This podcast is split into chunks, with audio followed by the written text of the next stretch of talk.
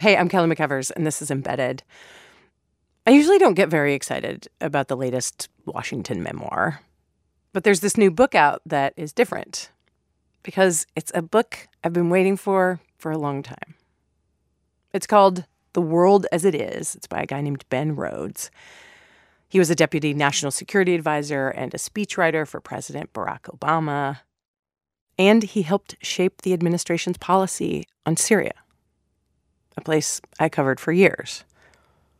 A country where hundreds of thousands of people have been killed by their own government and are still being killed by their own government. And until recently, it seemed like the U.S.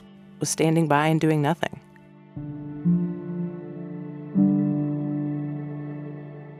Every time I went into Syria, I was asked the same questions What was the U.S. going to do to stop the killing? And if they weren't going to do anything, could they just tell us why? Now, reading this book and talking to Ben Rhodes, I know what people in the administration were thinking. I know how decisions were made in the White House, how sometimes they were deliberate and sometimes they happened almost by accident.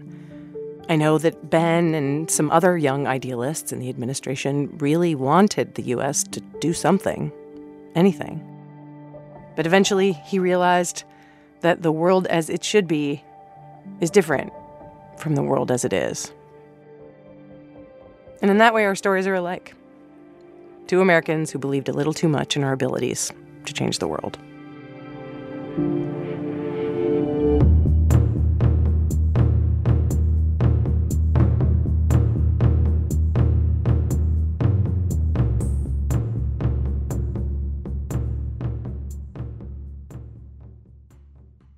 Support for this podcast and the following message come from ACT, a flexible CRM trusted by millions worldwide. Manage customer contacts, track sales opportunities, and create professional marketing campaigns, all from your laptop or mobile device.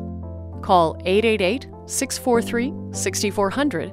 Mention promo code NPR for a free Amazon Dot with your purchase of ACT. Or visit act.com slash NPR to sign up for a free 14 day trial. ACT Growth Made Easy.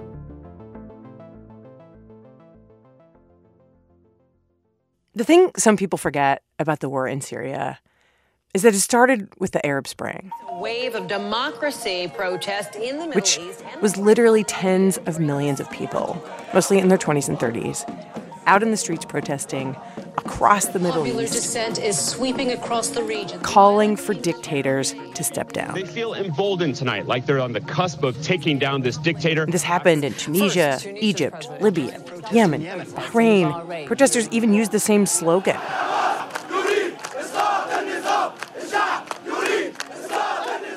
The people want the fall of the regime.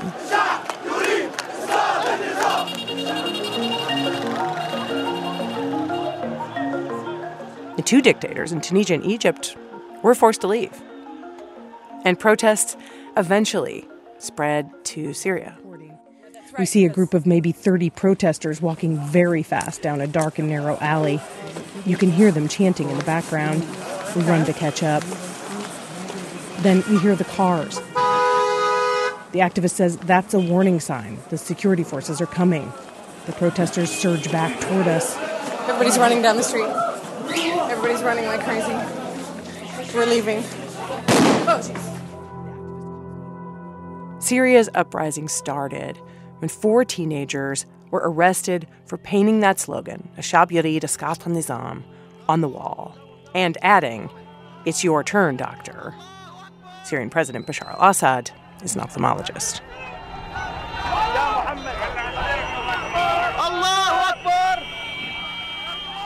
Then, on a Friday, after prayers, guys in the city where those arrests happened, it's called Daraa, go out and protest. Security forces come, protesters throw rocks at them, security forces start shooting.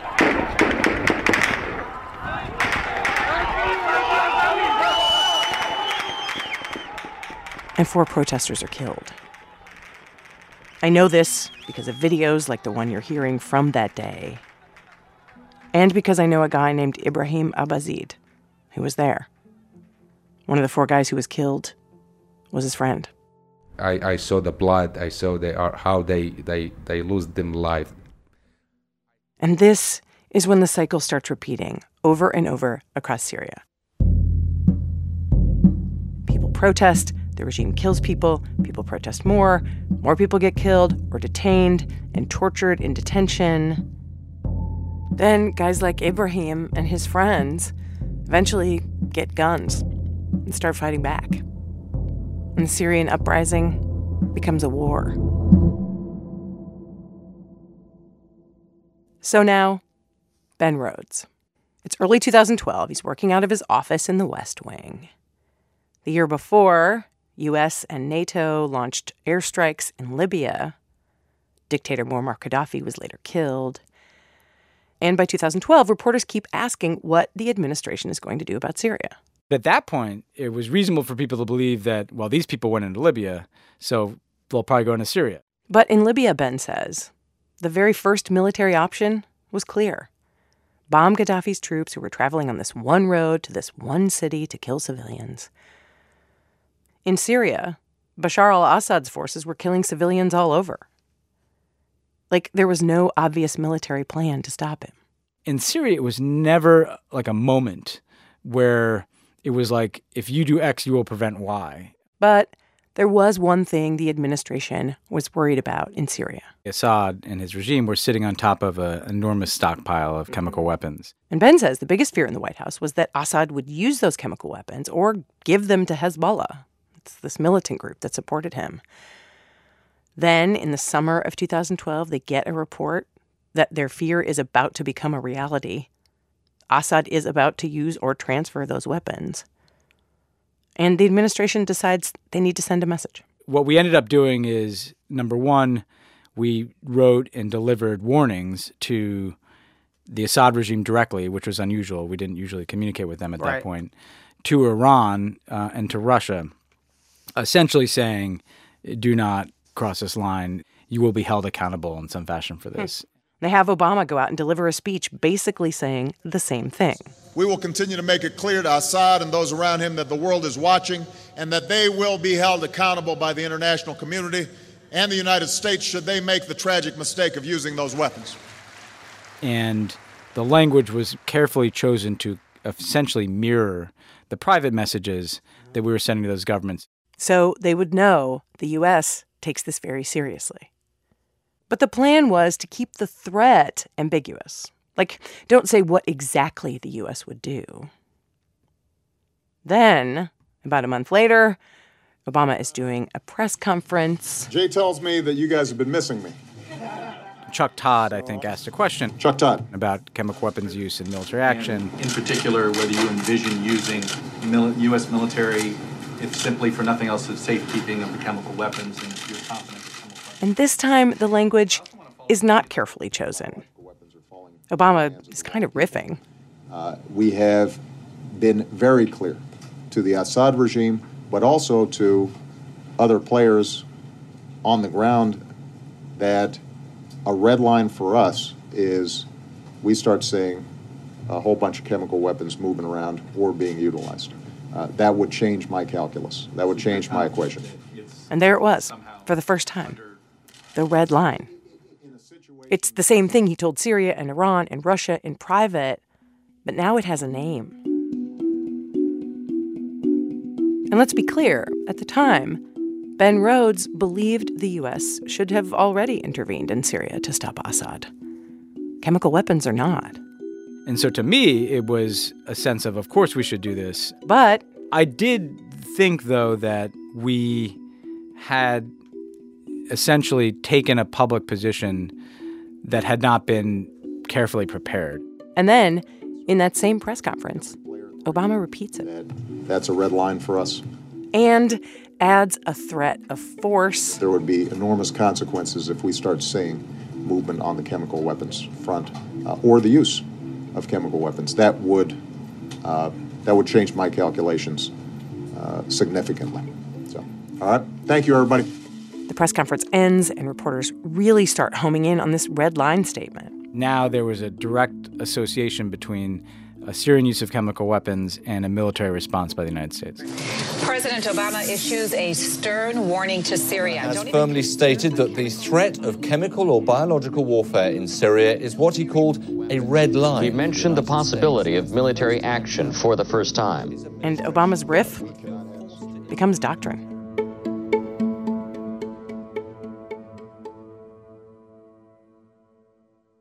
So that was the summer of 2012. Then, August 21st, 2013. So I was sitting on a plane with my wife waiting to take off for the first vacation that we'd had in years. Um, and literally, it's taxiing to the tarmac. And I started to get all these reports. Some simply horrific images are coming out of Syria. Uh, what you're going to look at is the immediate aftermath of an alleged chemical attack by the Syrian government. Activists are calling it a chemical massacre. They say government forces fired rockets with toxic agents. The grisly images posted to YouTube Wednesday showed men, women, and children either dying or already dead. Showing the bodies of, of lifeless children, of doctors trying to desperately resuscitate others. Hundreds reportedly were killed. These were reports from people who I knew knew what they were talking about. If these reports are true, it has serious implications for the United States. The Obama administration has said the use of chemical weapons would cross a red line. So, what happens now? You could immediately tell this was a much bigger event than anything we'd seen.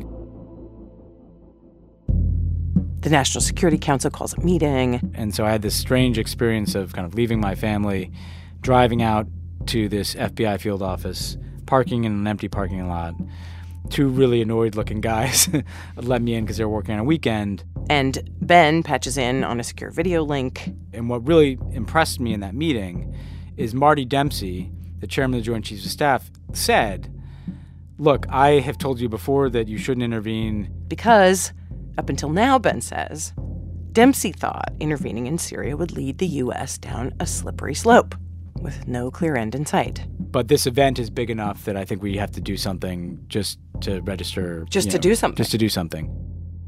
As they went around the room, most people agreed it was time to take action. And Ben says it seemed like Obama was leaning toward it too. But there was a problem. Obama got very focused on the fact that there was a UN team on the ground in Syria. It was going to go to collect samples for an investigation, and Obama kept saying, "Can we get them out of there?" And he really was pressing on this. Like, we got to do everything we can to get that team out. So his body language, he didn't say, I'm ordering a strike. He did say, I'm ordering you to prepare this set of options to position military assets there.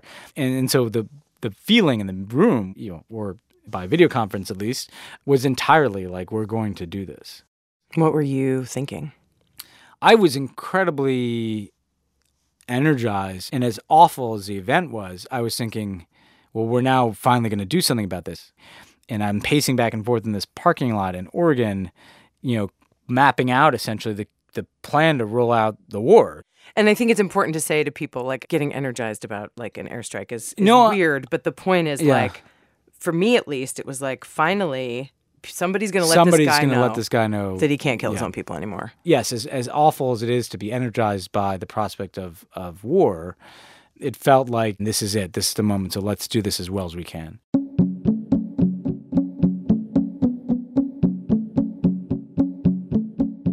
Ben Rhodes was clearly pro intervention. And if it sounds like I was too, I was. I mean, I'm a reporter, so it's not my job to promote a policy, and I did not do that in my reporting. But at this point, I had gone into Syria several times. I had spent the night in a school where a bunch of families were living because their houses had been bombed to dust.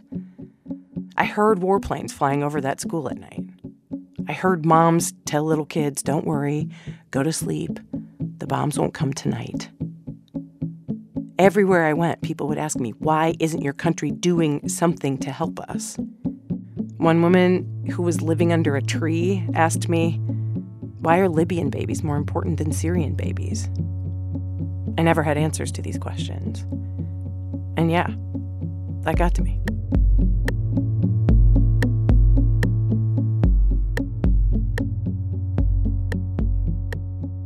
In Washington, Ben was watching all of this from the White House the videos and pictures posted by Syrian activists.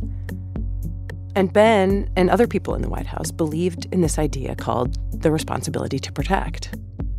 An idea that countries have a right to act on other countries if those other countries are committing mass atrocities. So, it's August 26th, 2013. And so we were waiting outside the Oval Office, and Jim Clapper's there, the DNI, Director of National Intelligence. And he looked kind of unusually agitated. Um, and he kind of volunteers that it's not a slam dunk that Assad ordered this chemical weapons attack. And I immediately thought, well, this is weird. Um, why say slam dunk? Because slam dunk, of course, is the same phrase George Tenet, the former head of the CIA, used to describe his certainty that Saddam Hussein had weapons of mass destruction. And that caused grave damage to the reputation of the CIA, both because that was wrong, but also because after the Iraq war went bad, the Bush people kind of blamed Tenet. So in this moment, Clapper tells Ben that evidence of a chemical attack in Syria is not a slam dunk because it hasn't been fully verified yet on the ground. Then they go into the Oval Office, and Clapper tells Obama he has high confidence chemical weapons were used and that Assad was responsible. But then he paused and he said, you know, but but it's not a slam dunk. And and he even did air quotes when he said it. And Obama says to Clapper, "Jim, no one asked you if it was a slam dunk." According to Ben. Clapper told us he doesn't remember this exchange but says it totally could have happened. And Ben says it was at this point he realized just how much this was all about avoiding the mistakes that were made in Iraq. Everybody overlearned lessons from Iraq. Overlearned or learned, depending on your perspective. But the intelligence community was the first out of the gate to basically say, we're not playing the part that we played in Iraq. Right, you're right. I felt the burden in Obama. He had to respond to this awful event in Syria while bearing the additional weight of the war in Iraq which caused his own intelligence community to be cautious, his military to be wary of a slippery slope, his closest allies to distrust U.S. led military adventures in the Middle East, the press to be more skeptical of presidential statements, the public to oppose U.S. wars overseas, yeah.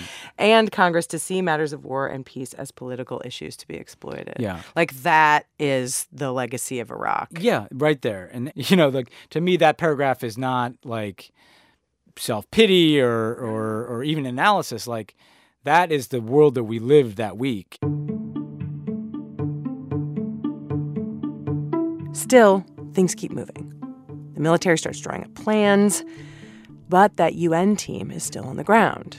So Obama's like, look, I'm just going to call Ban Ki moon myself. So Obama calls the UN Secretary General. Ben's there with him, and Obama tells Ban Ki moon, you really have to get your people out.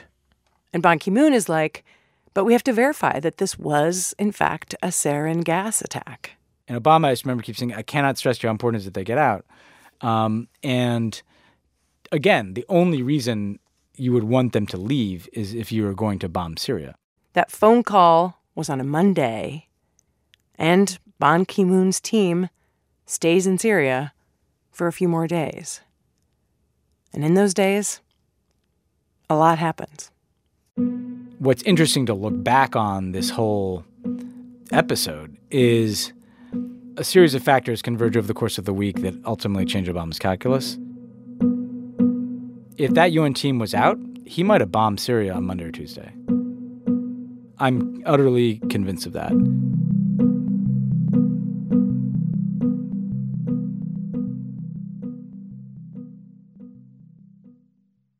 Support for this NPR podcast and the following message come from the Ford Foundation, working with visionaries on the front lines of social change worldwide to address inequality in all its forms. Learn more at fordfoundation.org. Support for this podcast and the following message come from Newman's Own Foundation, working to nourish the common good by donating all profits from Newman's Own food products to charitable organizations that seek to make the world a better place. More information is available at newmansownfoundation.org. in those few days Yeah. that you're waiting for the UN team to leave, a bunch of other stuff happens. Yes. Um, and the first one is, according to your book, Obama calls Angela Merkel. Yes. So Just first talk about their relationship a little bit too. Yeah. You know, leading up to this. there was no foreign leader that Obama liked and respected more than Angela Merkel. They didn't always see it eye to eye, um, but she was like tough, pragmatic, but values driven, and was really the leader of Europe. So Obama wants Merkel to say she supports U.S. military action in Syria. Because if Angela Merkel embraced taking military action, you know that would kind of signal that Europe was on board. They wanted Europe on board because they knew they wouldn't get approval from the UN Security Council. Russia would veto it. So Obama gets her on the phone and asks for her support if the U.S. bombs Syria. But she says, uh, "No, I can't offer my support because I believe that essentially there has to be a process wherein we gather samples, we take them back, the UN makes a determination of whether chemical weapons were used, we debate it in the Security Council, and then, and only then, we can say, well, we tried to do things by the book, and if that fails, then yes, then I might support you, Barack." Obama was like, that's going to take too long. And in that time, I might lose support for this. Also, he tells her it's a moral issue. These kids were gassed to death.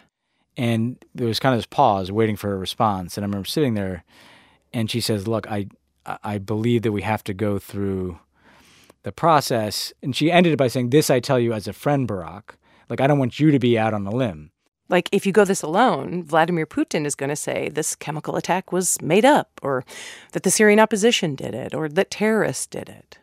If you go through the process, she says, it'll be more credible. And I remember he looked, he hung up the phone, and it was the first time since the attack where he looked kind of unsettled.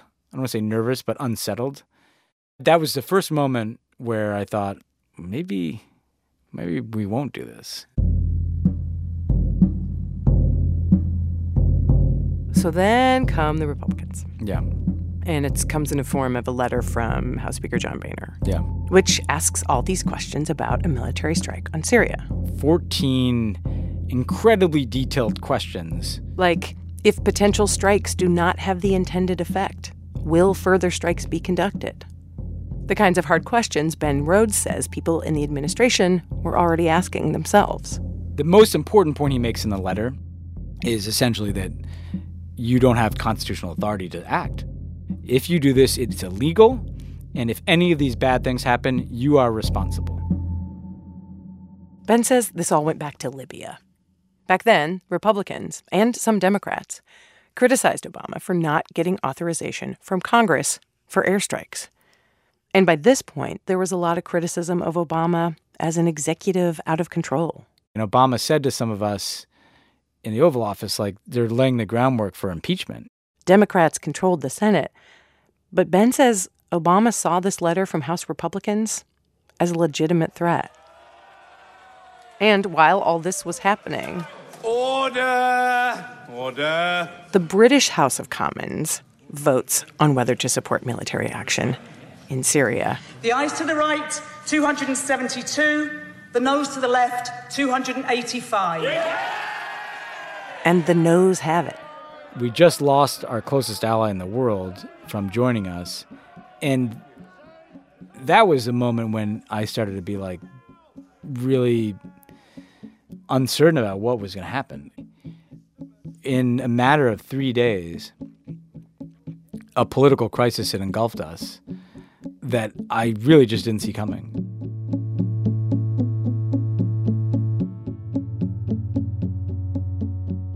Still, inside the administration, the plan to bomb Syria is going forward.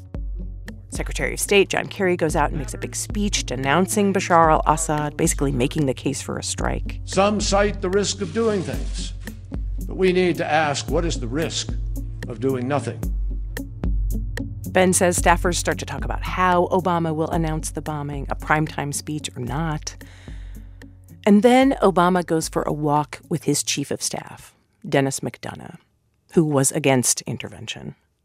After that, Ben and some others get called to the Oval Office. And I walk up there And I was the first guy in the in the room, and Obama's sitting behind the desk, and he says to me, "You know, I've got a big idea." And I remember just being like, "Well, you're the big idea guy," you know. Um, and he says, uh, "I've decided to go seek congressional authorization for acting in Syria." Like that thing the Republicans are preemptively accusing me of not doing? I'm going to do it. And one of the biggest criticisms of Obama was that when he was campaigning in 2007, he told the Boston Globe, quote, the president does not have power under the Constitution to unilaterally authorize a military attack in a situation that does not involve stopping an actual or imminent threat to the nation. Unquote. So, on that day in the Oval Office, Obama reminds Ben and others about that quote. And he's like, I agree with that guy. Like, I that's what I believe. I'm that guy. Like, I I believe in international law and, and constitutional law. And he's like, we can't keep going into wars in Middle Eastern countries this way. Like, it, there's too much power in the presidency. I'm trying to show that I mean what I say, that in a democracy, like, we all have to be behind these decisions. So they go around the room, and nearly everybody's like, all right, let's ask Congress. Vice President Joe Biden says Congress will support Obama. They'll be there for you on this, he says. The only person who didn't think he would get, get the support from Congress is Susan Rice, National Security Advisor. Which I have to say, um, and it was interesting because I want to put this in the most delicate way possible. I think as an African American, like Susan saw the nature of the opposition to him in a way that was different from Biden. In that Biden was like, well, these guys are always hard on you, but but on something like this, they'll be there. And Susan's like, yeah, you know they'll never be there. We contacted Susan Rice about this, but she declined to comment. So then the White House team starts what Ben calls a full court press to get the votes in Congress. Boehner says he supports it personally, but won't help whip any votes. The administration realizes the House is a lost cause. They push for a resolution by the Senate Foreign Relations Committee, but it starts to look like they won't be able to get enough votes in the full Senate. Then Obama, Ben, and the team go to a G20 summit in Russia. And on the flight home, Obama tells Ben something surprising. Obama says he talked to Putin and suggested that the U.S. and Russia destroy Syria's chemical weapons, and Putin agreed.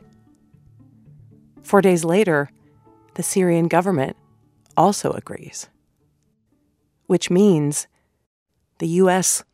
will not bomb Syria. My fellow Americans. And then. Tonight I want to talk to you about Syria. Obama announces the plan to destroy the chemical weapons. In part because of the credible threat of U.S. military action, as well as constructive talks that I had with President Putin, the Russian government has indicated a willingness to join with the international community in pushing Assad to give up his chemical weapons. The Assad regime has now admitted that it has these weapons and even said they joined the Chemical Weapons Convention, which prohibits their use. The U.S. and the UN eventually remove 1,300 tons of chemical weapons and destroy them. Experts say that's more than any U.S. airstrikes could have accomplished. But for so many Syrians, it's heartbreaking. Like, look, Assad got away with it again. He destroys some chemical weapons, and the international community leaves him alone to keep bombing his own people. America's not the world's policeman. Terrible things happen across the globe, and it is beyond our means to right every wrong. But when, with modest effort and risk, we can stop children from being gassed to death and thereby make our own children safer over the long run, I believe we should act.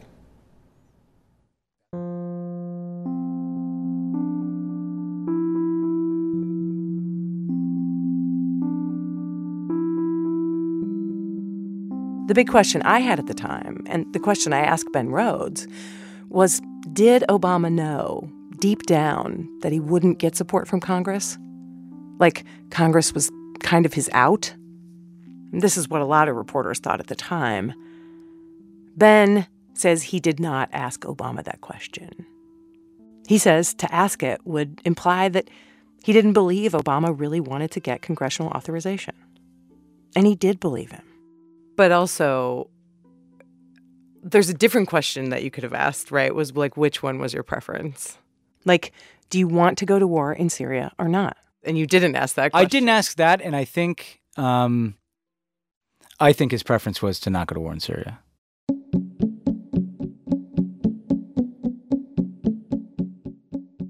The first time I heard the name Ben Rhodes was actually in 2012, a year before all this happened. He had invited a group of journalists who covered the Middle East to go to the White House and talk to Obama about Syria. I was one of those journalists, but I didn't go. NPR doesn't allow its reporters to advise the government, but Ben and I did keep in touch as reporter and source. What I didn't know at the time, and what I know now because of the book, is Ben called this meeting to convince Obama to intervene in Syria. I wanted him to walk into that meeting, hear this kind of unvarnished view of how bad things were and how much people wanted the United States to be doing more, and walk out of that meeting somewhat more inclined to do something. So the journalists sit at the table with Obama and talk about how bad the situation is in Syria. But instead of convincing Obama to intervene, the meeting does the opposite. It makes him more inclined to stay out of Syria. This is what Ben writes in his book. And when I read it, I kind of freak out because I can't help thinking, as crazy as it might sound, what if I had been there? Do you know the stories yeah. I could have told that guy? What if I would have showed him one picture or told him about one thing? I'm not saying I would have told Obama to bomb Syria. I just would have told him what I saw there. And Ben's like, honestly, it wouldn't have mattered. Where I had heard a call to action, he had heard a call to not go there. Like he had heard a reaffirmation of his fear that this is so complex, it is such a mess. There's proxy wars taking place, sectarian wars taking place, there extremists taking root that like we can't fix this place. It's not enough to say you care, Obama told Ben.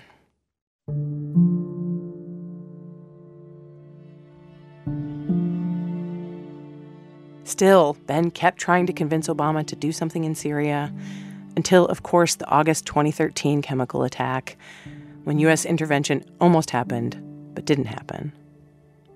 I asked Ben how he felt after that was all over.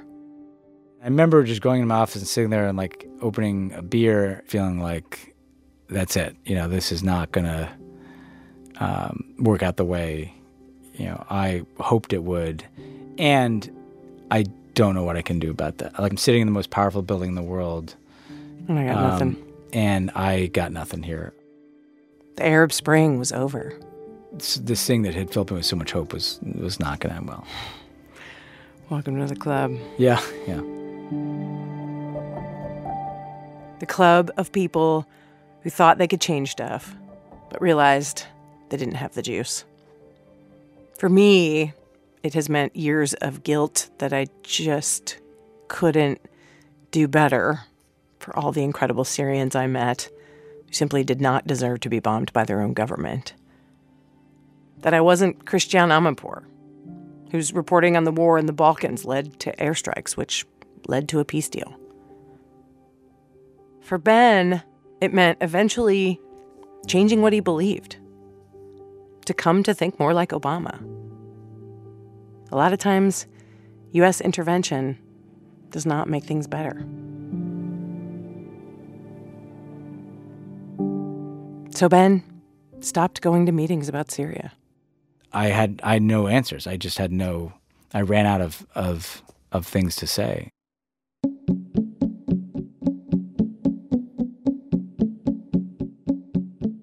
Instead, he writes, he started focusing on things that could work supporting the removal of unexploded ordnance in Laos, a country that was bombed by the U.S. and not made better by it.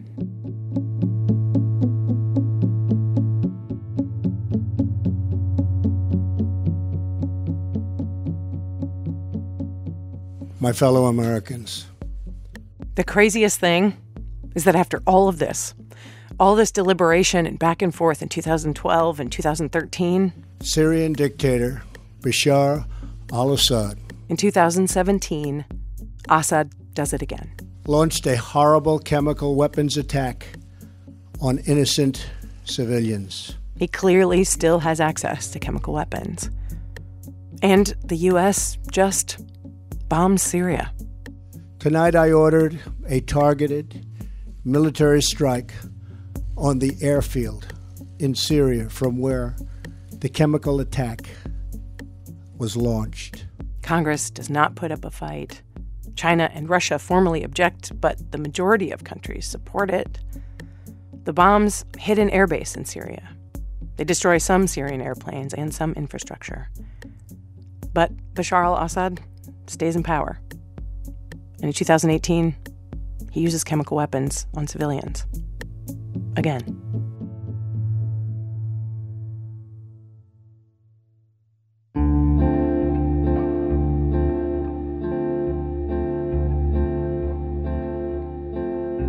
Before we get to the credits, I just want to be clear.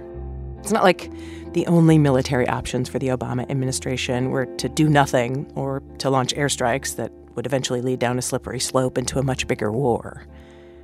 The U.S. did provide military support for the rebels in Syria and eventually put troops in Syria to fight ISIS.